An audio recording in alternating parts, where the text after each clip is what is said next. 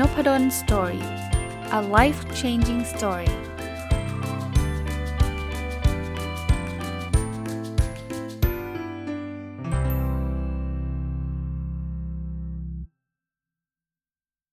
สวัสดีครับ ยินดีต้อนรับเข้าสู่นพดล story พอดแคสต์นะครับ ก็ต้องเรียนแบบนี้นะสำหรับวันนี้เนี่ยอัดตอนที่ฝนตกหนักเลยนะครับ ไม่แน่ใจว่ามันจะเข้ามาในที่อัดมากน้อยแค่ไหนนะ ถ้าเข้ามาต้องขออภัยนะครับ ถ้าไม่เข้าก็ก็โชคดีไปนะครับ แต่ว่ารอไม่ได้นะ เพราะว่ามันมืดแล้วนะครับ เดี๋ยวรอก็จะไม่ได้อัดนะ วันนี้จะเอาหนังสือที่ชื่อว่าโปรดโอบกอดมนุษย์ลูกนะครับ มารีวิวนะ เป็นหนังสือที่เขียนโดยคุณวีรพรนิติประภานะครับ หรือคุณแหม่มนะครับ ต้องบอกว่าคนนี้เนี่ยมีอะไรพิเศษหลายอย่างเลยนะ คุณแหม่มเนี่ยเป็นนักเขียนซีไรต์ได้รางวัลซีไรต์สสมัย แล้วก็ เข้าใจว่าเป็นผู้หญิงคนเดียวด้วย ที่ได้รางวัลซีไรท์ถึง 2 รอบนะผมรู้จักคุณแหม่มมาจากหนังสือเล่มหนึ่งนะครับ เป็นเล่มที่ได้รางวัลซีไรท์นะคือพุทธศักราช อัสดงกับทรงจำของทรงจำของแมวกุหลาบดำพูดแบบนี้เนี่ยต้องบอกว่า ไม่เคยจำชื่อได้เลยเพราะชื่อดูซับซ้อนมากเลย แต่ว่าตอนนั้นเนี่ยได้อ่านเนี่ยต้องบอกว่าต้องขอบคุณเลยนะ ขออนุญาตขอบคุณออกอากาศเลยคือคุณกล้าสมุทรวันนิดเนี่ยคุณกล้าได้ส่งหนังสือเล่มนี้มาให้นะครับ พร้อมกับลายเซ็นพี่แหม่มนะครับก็ก็แน่นอนครับหนังสือที่เป็นระดับได้รับรางวัลซีไรท์ถึงแม้ว่าผมเนี่ยไม่ใช่สายอ่านนิยายเลยนะก็ต้องอ่านแล้วล่ะนะแล้วก็แถมมีลายเซ็นของพี่แหม่มมามาให้ด้วยนะครับ ที่คุณกล้าฝากคุณแหม่มเซ็นมาให้เนี่ยก็โอ้โหแบบปลื้มเลยอะนะ อ่านแล้วก็ชอบนะ ไม่ได้มารีวิว เพราะว่าเหตุผลว่านิยายมันรีวิวเนี่ยมันก็สปอยเลเทะผมรีวิวนิยายไม่ค่อยเป็นด้วยนะครับ แล้วจริงๆอีกคุณแหม่มออกมาอีกเล่มนะครับ ก่อนหน้านั้นคือไส้เดือนตาบอดกับเขาในในเขาวงกฏนะเล่มนั้นผมยังไม่ได้อ่านนะครับ และเล่มนั้นก็เป็นเล่มซีไรที่ชอบอีกอันหนึ่งในในในในขอขอชวนคุยแล้วกันนะ คือ คุณแหม่มมาเขียนนวนิยาย ไม่ใช่แบบโหเป็นนักมือเขียนนวนิยายมาตั้งแต่เด็กๆ ไม่ใช่นะ เขียนนิยายเล่มแรกปี 48 แล้วมีนิยายแค่ 3 เล่มอะ่ะสใน 3 ได้ซีไลท์อะคือสุดยอดไหมผมว่าสุดยอดนะนะครับเล่มที่ 3 คือเออนิยายหรือเปล่าไม่รู้อันนี้ ผมยังไม่ได้อ่านนะทะเลสาบน้ำตา เอาละกลับมาคราวนี้หนังสือเล่มนี้มันเป็นหนังสือแนวแนว how to เลยล่ะวิธีวิธีเลี้ยงลูกอะ่ะซึ่งงงไหมล่ะครับ คนที่เขียนนิยายแบบได้ซีไรท์สองสองเล่มอะ่ะ มาเขียนอะไรแบบนี้เราก็เฮ้ยหรอ แล้วรู้รู้มาจากไหนอีกนะ ก็อีกคนหนึ่งครับคุณบอยวิสูตรแสงอรุณเลิศก็เป็นนักอ่านนักเขียนชื่อดังคนหนึ่งของประเทศเลยนะ คุณบอยก็โพสต์ใน Facebook ส่วนตัวแล้วก็ในในในเพจของคุณบอยนะบอยสตอร์เนี่ย บอกว่าอูอ่านแล้วชอบ โปรดอบกอดมนุษย์ลูกเนี่ยชอบ ชื่อก็ใช่แล้วนะ คือชื่อนักเขียนก็ก็การันตีละ แถมนะ คุณบอยแนะนำและส่วนตัวผมเป็นคนชอบอ่านหนังสือที่เกี่ยวข้องกับการเลี้ยงลูกนะจริงๆ อ่านมาตั้งแต่ตอนลูกเล็ก ๆ เลยนะครับ ตอนมีลูกเนี่ยอ่านมาลูก 2 ขวบลูก 3 ขวบลูก 5 ขวบนี่ผมอ่านมาตลอด เพียงแต่ว่าช่วงนั้นเนี่ยผมก็ไม่ได้มารีวิวในพอดแคสต์นั่นเองนะครับ อ่านมา 20 กว่าเล่มอะถ้าถ้าถ้าจำไม่ผิดนะเพราะนั้นมันมันเอาไปเทคนิคไปใช้ได้แต่คราวนี้พอพูดถึงเรื่องเรื่องเรื่องเลี้ยงลูกผมก็ยังอ่านอยู่ ตอนนี้ก็ลูกก็โตแล้วนะครับคนโตก็จะเข้ามหาวิทยาลัยแล้วนะคนเล็กก็ขึ้นมปลายแล้ว ก็เลยหยิบมาอ่าน โอ้โห ต้องบอกว่าถูกจะถูกจริต แต่ทุกพูดแบบนี้นะ ผมต้องบอกว่าไอ้ที่ผมถูกจริตเนี่ย ผมเชื่อว่าจะมีคุณพ่อคุณแม่หลายท่านเลยที่อาจจะอ่านแล้วไม่ถูกจริต คือผมเชื่อแบบนี้ วิธีการเลี้ยงลูกของแต่ละคนอาจจะมีความแตกต่างกัน แล้วเราคงไม่ต้องมาหาวิธีว่า เออของฉันถูกของเธอผิดนะนะวันนี้จะรีวิวเนี่ย ถ้าท่านรู้สึกว่าไม่ไม่เห็นด้วยก็ไม่เป็นไรนะครับ ก็ท่านก็อาจจะไม่ต้องทำตามนะ ถ้าท่านคิดว่ามันมันเวิร์กเห็นด้วย ท่านก็ก็ทำตามได้ เพราะผมเชื่อว่าบริบทของแต่ละคนต่างกันนะ แต่ว่าเอาละผมเริ่มต้นเลย เปิดมาอ่าน2อสามหน้าแรก เจอคำที่แบบ โอ้โห โดนนะ พี่แหม่มเขียนนี้ฮะ ทุกอย่างมาจากการที่พวกเขาถูกเลี้ยงให้เป็นลูกไม่ใช่มนุษย์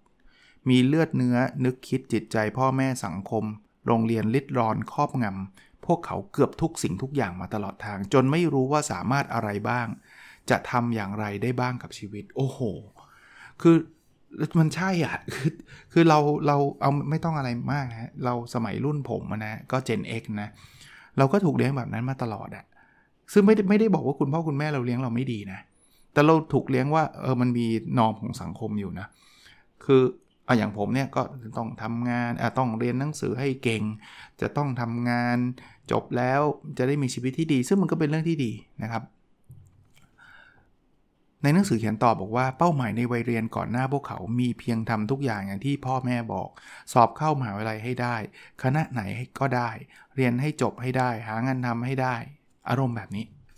เนาะมันมันมันอารมณ์แบบเป็นเส้นทาง standard อะเพราะฉะนั้นเนี่ยถ้าใครจะออกนอกลู่นอกทางออกมาเนี่ยมันก็อาจจะดูเป็นแกะดำดูแบบ ยังไงเนี่ยนะครับอ่าคราวนี้ในหนังสือผมเริ่มผมเริ่มค่อยๆเข้ามาทีละทีละส่วนนะครับ คือก็บอกว่าตั้งแต่เด็กๆเนี่ยคุณคือลูกทั้งใบของเอ้ยคุณคือโลกทั้งใบของลูกนะไม่มีใครรักคุณเท่าลูกอีกแล้ว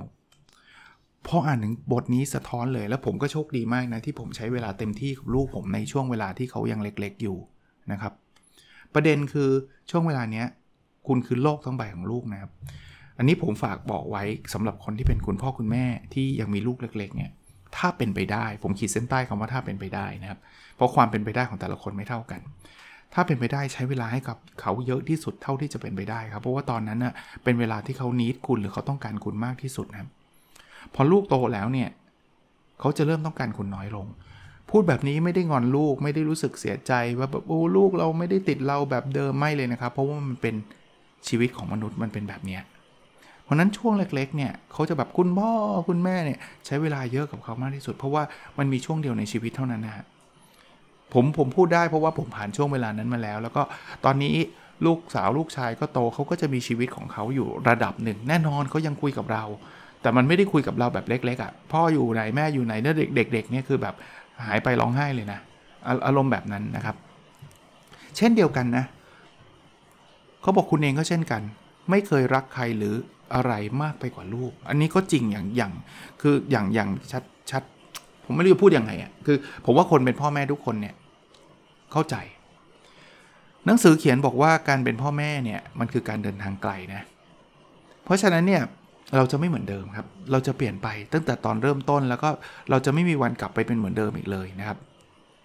เขาบอกว่าการเป็นลูกมันคือการเติบโตของเด็กนะ แต่การเป็นพ่อแม่เนี่ยคือการเติบโตของเรา เราในฐานะที่เป็นพ่อแม่นะครับ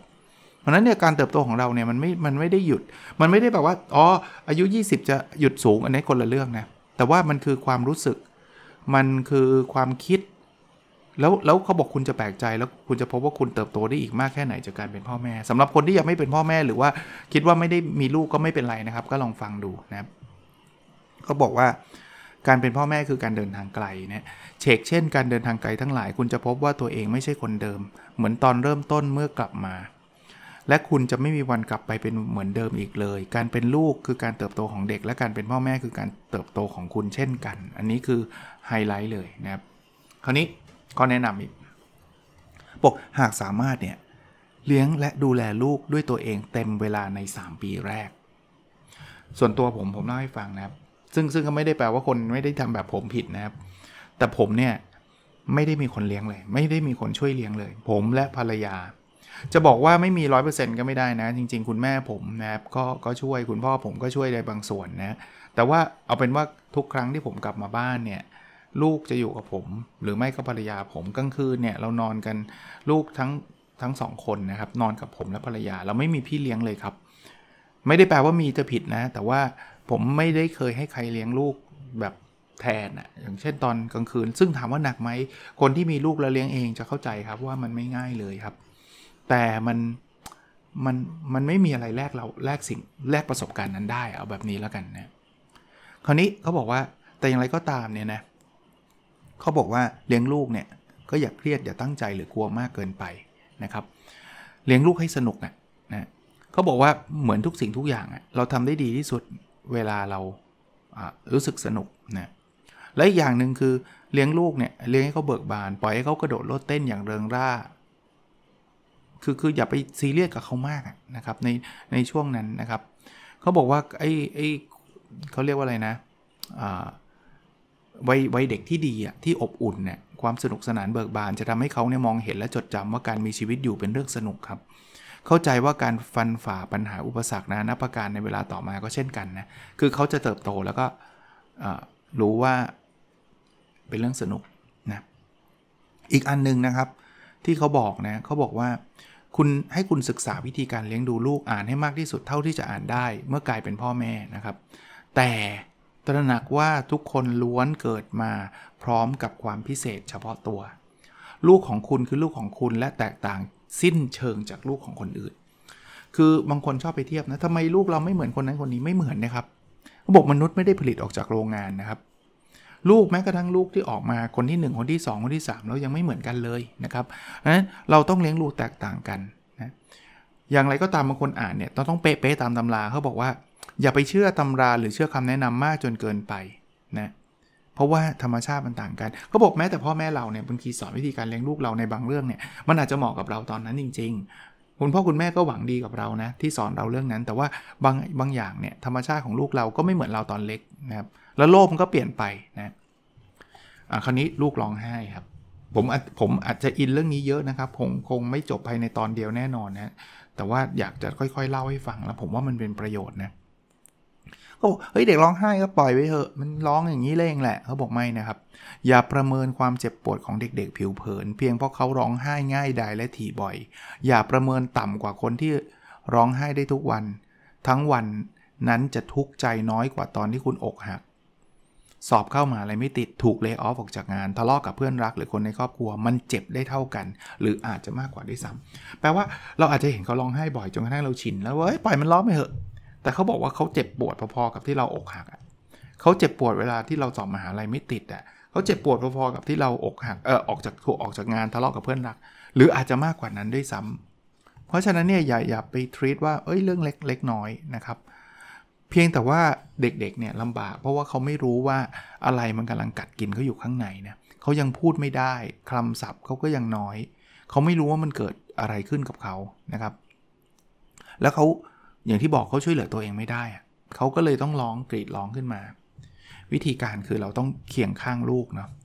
เราต้องอยู่กับเขานะครับ ถ้าเขาร้องชักดิ้นชักงอร้องไห้สะอึกสะอื้นเนี่ยเขาบอกขอให้นั่งลงเงียบๆข้างๆเขานะครับให้ลูกมองเห็นคุณตระหนักแน่แก่ใจและจดจำไปตลอดชีวิตที่เหลือของเขาว่า เขามีคุณอยู่เคียงข้างในเวลาที่ดีและร้าย ให้ลูกฝังใจไม่มีวันลบเลือนว่า เขาจะมีคุณอยู่ที่นั่นแบ่งปันความทุกข์กับเขาเสมอ แบบฉูแบบโดโดนใจอะครับ โดนใจ อย่าคูหรือห้ามไม่ให้ลูกร้องไห้ ไม่มีเหตุผลอะไรดีพอที่จะห้ามคนในห่วงทุกข์ไม่ให้ร้องไห้ ส่วนตัวนะผมเล่าให้ฟัง ส่วนใหญ่ผมทำได้แบบนี้แต่ถามว่าผมทำได้ร้อยเปอร์เซ็นต์หรือเปล่า ไม่ได้ ถ้าตอนนั้นเนี่ยผมมีโอกาสได้อ่านหนังสือเล่มนี้ก่อนเนี่ย ผมจะทำได้ดีกว่านี้ แต่มันก็ไม่มีประโยชน์อะไรที่จะย้อนกลับไปแล้วรู้สึกเสียใจนะ แต่ก็เข้าใจว่ามันมีบางจังหวะที่เราแบบวีคมากๆวีคมากๆ เช่น ผมเนี่ยทำงานทั้งวันนะ แล้วกลางคืนก็ไม่ได้นอนเนี่ย บางทีมันเหนื่อย แล้วพอลูกร้องไห้แบบโยเยเนี่ยเราก็รับไม่ไหว พอรับไม่ไหวเราหลุด พอหลุดเราก็ผมเคยครับ อย่าร้อง พ่อไม่ชอบให้ให้ลูกร้องไห้ เคยดุลูกแบบนี้ทั้งสองคนเลย แล้วพอโตขึ้นเนี่ยผมตระหนักรู้เลยนะว่าเรื่องนี้ไม่ควรทำเลย เพราะว่าคนคนเสียใจเขาก็ร้องดิใช่ปะผมเลยผมนิดมาพูดตอนโตแล้วนะ ผมผมเรียกลูกมาทั้งสองคนเลยนะ ผมบอกเลยนะว่าผมขอโทษจริงๆคือตอนนั้นเนี่ยผมรู้สึกว่า ไม่น่าไปหยุดเขาเลยทำไมฉันฉันถึงทำแบบนี้ซึ่งมันก็ไม่มีประโยชน์ที่มันยึดติดกับไอ้สิ่งที่มันผ่านมาแล้วในอดีตนะซึ่งลูกผมก็บอกว่าไม่เป็นไรพ่อมันผ่านไปแล้วหนูลืมไปแล้วด้วยซ้ำลูกบอกว่าเออลูกชายบอกอยายจำได้แต่ว่ามันไม่มันเขาไม่ได้ติดใจอะไรนะมันก็คงเป็นเรื่องปกตินะเราก็เด็ก ๆ ก็โดนพ่อดุอยู่เยอะแยะใช่ไหมแต่มันรู้สึกผิดจริงนะอันนี้อันนี้ส่วนตัวนะครับ ใครที่เลี้ยงลูกอยู่ตอนนี้ลูกเล็ก ๆ นะ ปล่อยเขาร้องครับนะส่วนตัวนะผมผมพูดแบบนี้นะอาจจะไปขัดกับ ความเชื่อของหลาย ๆ ท่านก็ได้นะครับ แต่อย่าไปขู่หรือห้ามลูกไม่ให้ร้องไห้เนี่ยผมชอบ แต่ผมก็โชคดีว่าผมก็ไม่ได้ทำแบบนั้นตลอดเวลานะครับนะถ้าถ้าท่านทำอยู่ตลอดเวลาก็ลดลงนะเราเราเราอยู่เคียงข้างลูกพอแล้วครับนะครับ ค่อยๆเรียนรู้กันไปนะครับอะถัดไปนะครับเขาบอกว่าอย่าปลอบประโลมความทุกข์ของลูกด้วยการให้สิ่งของเขาบอกลูกของง่ายงองแงเนี่ยอย่าทดแทนด้วยขนม พาไปดูหนังซื้อของเล่น หรือให้สิ่งที่เขาเคยร้องอยากได้เป็นการปลอบใจนั่นไม่ใช่วิธี เขาบอกงี้ สมมุติว่าร้องทีต้องซื้อขนมไม่ให้ที ร้องทีต้องต้องซื้อของเล่นไม่ให้ทีเนี่ย คุณจะทำให้ลูกสับสน ระหว่างการปลอบโยนการให้รางวัล และการเรียกค่าไถ่ทางอารมณ์ คุณจะทำให้เขาเชื่อว่าหากเขาเป็นทุกข์ไม่ว่าจะด้วยเรื่องอะไร ใครสักคนต้องเสียอะไรบางอย่างแลกไป คนที่รักเขาจะต้องจ่ายให้กับความทุกข์ของเขา หรืออย่างน้อยที่สุดต้องไม่สามารถอยู่เป็นปกติสุขได้ไม่ดี ไม่ไม่ไม่ควรจะไปแลกนะครับ บอกว่าบางทีเขาไม่ได้ต้องการสิ่งนั้นนะสิ่งที่ต้องการคือถูกรัก เขาอยากให้คนรักเขานะครับ แต่กลายเป็นว่าเราเอาสิ่งของมามามาเป็นตัวล่อ แล้วถ้าเกิดเราไม่ให้สิ่งของก็แปลว่าไม่รักหรือเปล่านะครับ ยิ่งยิ่งยิ่งหนักเข้าไปใหญ่เออ อันนี้ก็เป็นเป็น สิ่งที่เตือนใจเรานะครับคราวนี้เขาบอกงี้ครับเขาบอกว่า ยามลูกไร้กาดราวกับลูกปีศาจนะเขาบอกว่าเราเจอแบบนั้นนะนะลูกงองแงเอาแต่แหกปาก พูดอะไรแทบไม่ยอมฟังทำอย่างไรก็ไม่ยอมรู้เรื่องอยู่อย่างนั้นอารวาดฟาดงวงฟาดฟาดงา นึกถึงภาพเด็กน้อยที่น่ารักวันก่อนแทบไม่ออก โปรดเข้าใจว่าการเป็นคนที่งี่เง่าขึ้นมาเป็นผลจากความไม่สบายเสมอ แม้แต่ในคนโตๆแล้ว คือคือเขาดูไม่มีเหตุผลไม่ดูอะไรต่างๆ เนี่ย แปลว่าเขาไม่ไม่สบาย ไม่สบายยังไงอาจจะไม่ได้เป็นตัวร้อนเป็นไข้นะเขาบอกว่าอาจจะเกิดจากความไม่มั่นคงในจิตใจ คืออย่าลืมว่าลูกโดยเฉพาะลูกเล็ก ๆ เนี่ยเขายังไม่สามารถเข้าใจบางเรื่องและเรื่องอื่นอีกมากมายนะคือเขาเขาเขาน้อยเพราเด็กในจิตเดียวเลยอะนะครับเพราะฉะนั้นเนี่ยบางอย่างเนี่ยเขาอาจจะแบบกลัวฝนตกปล่อยๆเขาก็กลัวหรือว่า คนข้างบ้านใจดี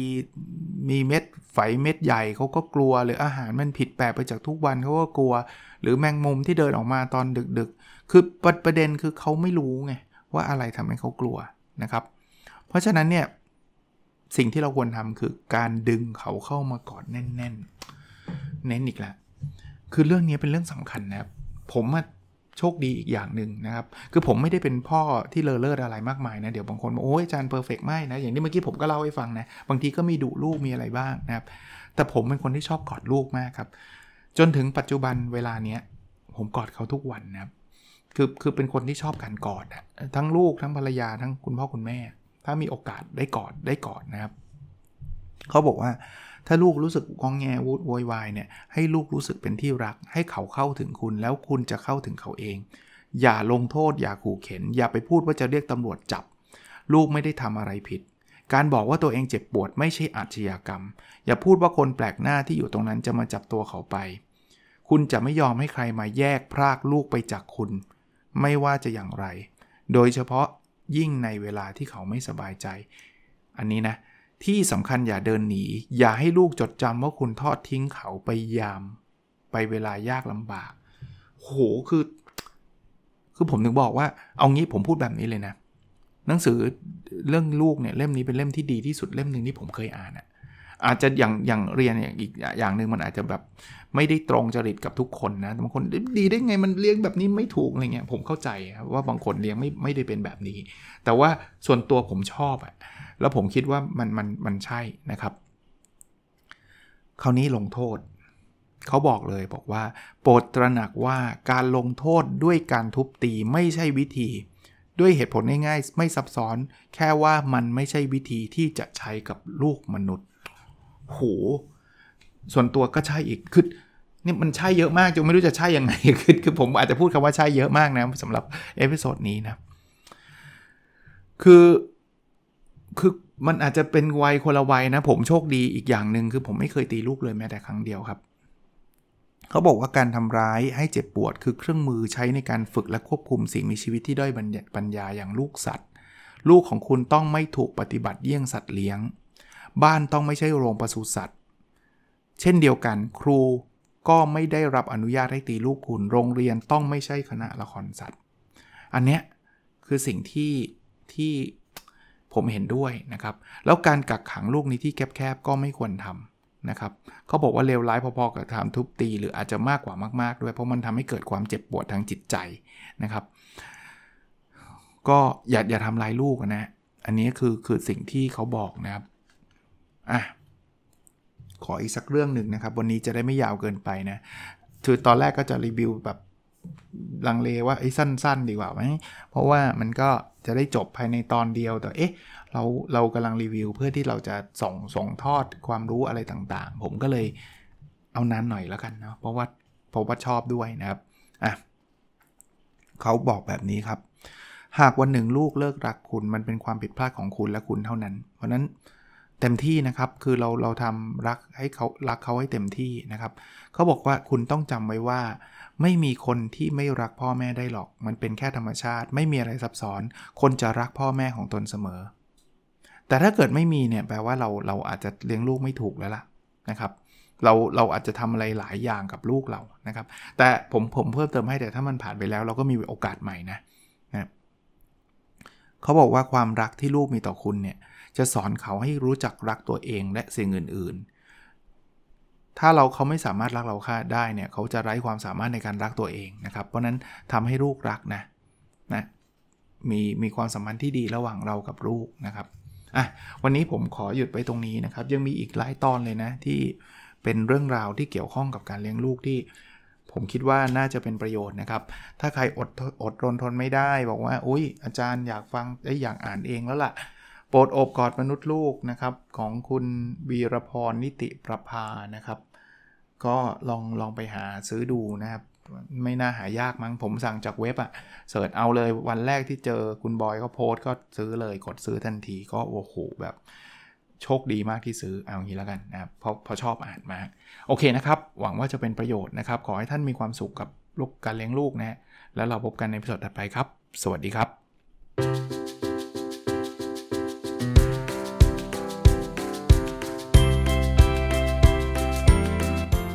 n o p a d o n Story a life changing story